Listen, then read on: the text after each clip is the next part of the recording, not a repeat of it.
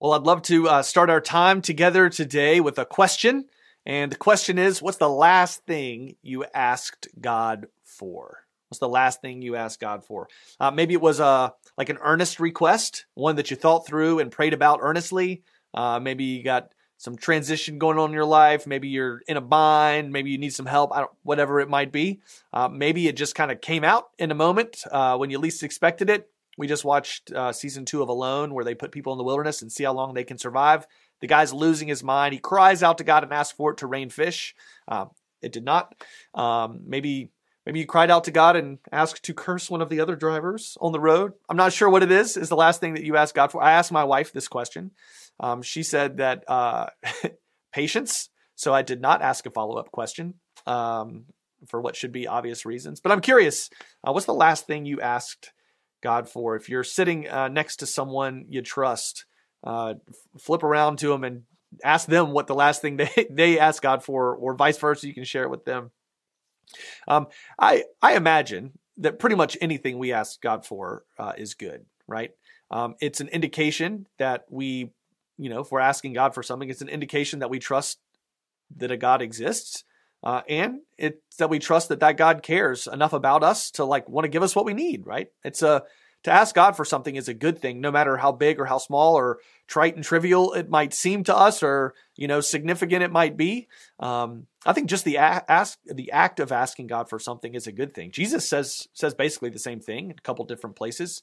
Uh, in Matthew chapter six, he reminds us that uh, God already knows what we need before we ask. Chapter after that, he's talking to his disciples and he says, basically, listen, you people are evil, okay?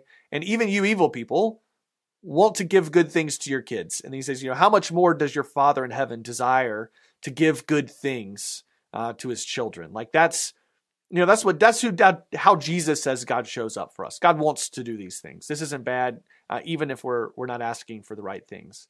But but I have been wondering, I have been wondering um, if if the things that we're asking God for are just simply uh, simply too small, they're simply too small. Um, had a colleague, a boss actually, not just a colleague, but a boss, uh, and she took a couple other pastors, and they uh, they went to go and ask a fellow United Methodist who was uh, known as a very uh, wealthy and generous business owner in their community uh, to support a mission that they had kind of uh, cooked up in their community. Uh, and honestly, I don't remember the details of it. I think it was after like a hurricane of some sort, but it was a great. I just remember when they were talking about it, I thought, well, that, that sounds like a great idea. Um, it was really going to serve their community, make a difference, make an impact. And so uh, they made an appointment with this gentleman. They went to his office, they met with him, they kind of pitched the idea, and he was like, this sounds incredible. Um, you know, what, what can I do to help? Um, let me know. And they, uh, they didn't want to seem too greedy you know? Uh, so they asked for $90,000, I think. And he didn't even balk at it, was just like, absolutely. Picked up the phone, called his finance person, was like, stroke the check. They're going to pick it up on their way out. You know, they kind of shuffle out of the office, trying not to seem too excited. As soon as they get in the car in the parking lot, they're like, yay, you know, high fiving each other. $90,000. This is going to make such a huge difference. Uh, and then apparently, like the next day in the newspaper, they released uh, the news that uh, this same gentleman had given a multi-million dollar gift to the college in town. Uh, so they start texting me with each other and they're like, "Oh, we did we didn't ask for enough. We didn't ask for enough. This guy was so much more generous than we anticipated he would be. We, you know, we missed an opportunity not just for the mission we're doing, but to give him a chance uh, to participate in it fully. We asked for too little. We asked for too little. Uh, I wonder I wonder if that's that's sometimes is the way we approach God. Not uh, not fully appreciating or underestimating God's desire uh, to be generous with us. Uh, there's a prayer that we pray. It's a part of our funeral liturgy. Um, it says, uh, it's like right at the top of the funeral. It says, "O God, who gave us birth, you are ever more ready to pray. Uh, we um, ever. Hmm, how does it go? O God, who gave us birth, you are ever more ready to hear than we are to pray." There, there it is. you know our needs before we ask, and our ignorance in asking. Um, and that line, and our ignorance in asking, is always a frustrating one to me. I don't like it that much, so I try to pray through that really quickly and move on to the next line, which is. Give us now your grace, that as we shrink before the mystery of death, we may see with the light of eternity. Um, that that word feels a little bit more comforting like than telling a bunch of grieving people, you know, God thinks your prayers are in ignorance. Um, but I've been wondering if that line, like if if all that Jesus has said is true, right? Uh, God knows what we need before we ask, right? That's what our prayer says, quoting Jesus.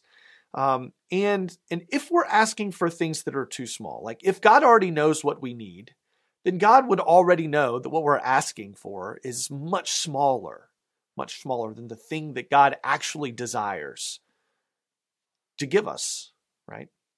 Are we asking things for God? Are we are we therefore asking for like for far too far too little? Uh, last week, if you're with us, if not, I'd encourage you to go back and check it out. Any of the three weeks before, actually, uh, they're all going to work together to form kind of a full picture as we go through.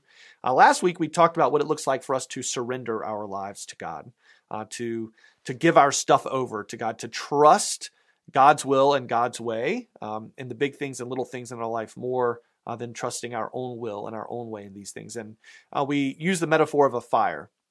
And we said that if we're going to be able to trust God with the, the big logs, the big parts and pieces of our life, then we need to be able to surrender or to trust God with the smaller parts and pieces of our life. We got to get the fire going before we can throw the big things on. Um, and uh, lots of fun stories in between worship service last week. But um, one, uh, a, chemistry professor who worships with us as a part of our church family here, uh, came up and he was like all fired up, pun fully intended, um, all fired up to talk about the chemistry reaction that takes place in fire because we were talking about what the kind of constitutive elements of a fire were. And um, he got particularly excited about one part of that, which I loved. I said, man, that'll preach. Um, he says that uh, in the the chemical reaction in which fire takes place, he says that um, it is uh, that reaction is unleashing a complex bond of elements. And when that reaction happens and fire occurs, it's it's releasing the complex bond uh, from their complexity and is returning them to kind of their everyday, ordinary, simple elements. And he looked at me and he said, I mean, aren't our lives just complex bonds of lots of stuff? And I was like, a hundred percent, right? I don't know what your complex bond of life looks like at this moment, but I feel like we show up to worship uh, with we show up to God with these like complex bundle of elements in our life that have all come together to create, you know, whatever our stress or anxiety or worry uh, is. You've got like, you know, school is starting back. Uh, we're parenting. Uh, maybe we're not even parenting uh, younger kids. Maybe we're parenting older kids. We send them off to college for the first time, or maybe we put them in daycare for the first time. Like these are complex things we're trying to hold all together. At the same time, we're like trying to plan for our future, and things are ramping up uh, at work. And mm, it's been summer, so maybe we've been spending more than we've been earning. Like our our budget is getting a little bit thin, and we got all these things together, and just just sprinkle a little, you know, family dynamics from earlier in the summer over the whole thing. Like, this is what we got. Our lives, these lives that we invited us to surrender last week, they're just these complex bond of all these different elements. And I feel like a lot of times when I show up to worship, uh, I show up like, and this is my reality, right? And I'm not suggesting that I show up to worship to be entertained, uh, but this thing right here uh, is is a lot. It's a lot to bear. It's a lot to carry. It's a lot to walk through during the week. And so sometimes when I come to worship, like I just want to put that down for a second and be freed from it. It's like when I go home at night and my brain is fried and I can't think anymore of anything. I, I just, I'm done. So I turn on, you know, a sitcom. Maybe we're watching The Office or Friends or whatever it might be. Um, and I just, I need to be distracted by something for a little bit. Uh, I just need to laugh at the same old punchlines, follow the same old plot that I know uh, it's just a, a palate cleanser, right? Because I know that tomorrow when I wake up, I got to pick all this stuff back up. And when I show up to worship, I want to do the same thing. I want to set it at the door. I want to come in. I want to be reminded of uh, the fact that uh, God's grace, God's love for me extends far beyond uh, my ability to live into the person that God has created and is calling me to be. Uh, I want to come in and hear a word of hope that reminds me that there uh, is a possibility for good in the world despite all evidence to the contrary. And I just want to break. I want to break because I know that as soon as I turn around and walk out the back doors, I got to pick this thing back up again. Um, or, or uh, I come to worship and I know that this thing exists and I know that I have to tackle the complexity of life. Uh, and so uh, I come to worship and I'm hopeful that I can get enough like spiritual juice, right? That it's going to charge my batteries so that I can go and deal with all these things until the next time I can come back in to worship and get charged up again. But I think that God doesn't just want to charge our batteries. I think that God wants to change our life. I think that we show up asking for far too little. When the early followers of Jesus uh, were trying to make sense of his uh, death and resurrection and the sort of new movement of God's Holy Spirit in the world on the day of Pentecost, uh, they turn back to a lot of old passages from the Old Testament, um, promises that God had made to God's people long ago. One of them uh, comes from Ezekiel. It says, A new heart I will give to you, and a new spirit I will put within you. I love this line. I will remove from your body the heart of stone, your hard heartedness, right? I will move from the body your heart of stone and give you a heart of flesh, this like soft and tender heart. I will put my spirit within you and make you to follow my statutes so that you can carefully observe my ordinances, which they would have understand as understood as being like a rich and full life. They they understood that God didn't just want us to be able to survive as broken people in a broken world, sort of limping through whatever we were in the face of, but that here what God was promising to do was to heal what was wounded, to fix what was broken, to set the world back to its rights, and it's going to do that in us so that we can join God in doing that work uh, in the world the apostle paul who was like a pastor in the early church he picked up on this uh, same strain of thought uh, in Second corinthians. I'll jump around a little bit. Uh, but he says here um, so if anyone is in christ right? So now we're seeing that same promise of god at work in the person of jesus. So if anyone is in christ if they've surrendered their life to christ then there is there is a new creation. Everything old has passed away. See, everything has become new. God has taken the hard heart out put the fresh heart in, right? All of this, he says, is from God who is reconciling us to himself through Christ, right? Healing the world, putting things back to the rights, and has given us the ministry of reconciliation. That is, in Christ, God was reconciling the world to himself, not counting their trespasses against him, and has entrusted this message of reconciliation to us, right? So now this is our work to do.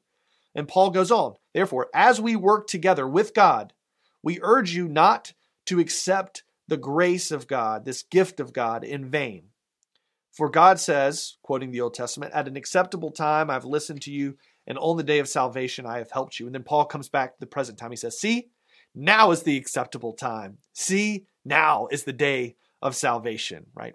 This thing that God has promised to do, it's happening today and it's available. He says, Don't accept the grace of God in vain for lesser things or smaller things. Uh, it's almost as if his people were showing up to worship God, asking for too little. He says, Don't accept the God's, God's grace in vain. See, today is the day of salvation. Today is the day of this transplant is going to take place. Uh, today is the day that we're invited to be a part of God's new creation, uh, not just in ourselves, but to help make it a reality for the world around us. God is healing the world. Come on and join in. Sometimes uh, it feels to me like we invite God to serve us by giving us the grace that we need to change our outlook on, on life. I feel that this scripture is, uh, is a reframing, right? That this scripture instead invites us to change our outlook and ask for the grace that we need to be able to serve God with our whole lives. What if we show up asking for too little? God desires to make us new, not just to help us limp along as broken people in a broken world. God wants to make the world new, and God is inviting us to be made new so that we can be a part of the healing of the world. The gift of the Holy Spirit changes and transforms us, it breathes new life into our weary souls so that our transformed lives can help transform the communities around us. If you are tired of the same old, same old, like if you've been trying this thing and it's not working out, like you show up, you get juiced up, you head out into the world, but you feel like that's just not a sustainable pattern.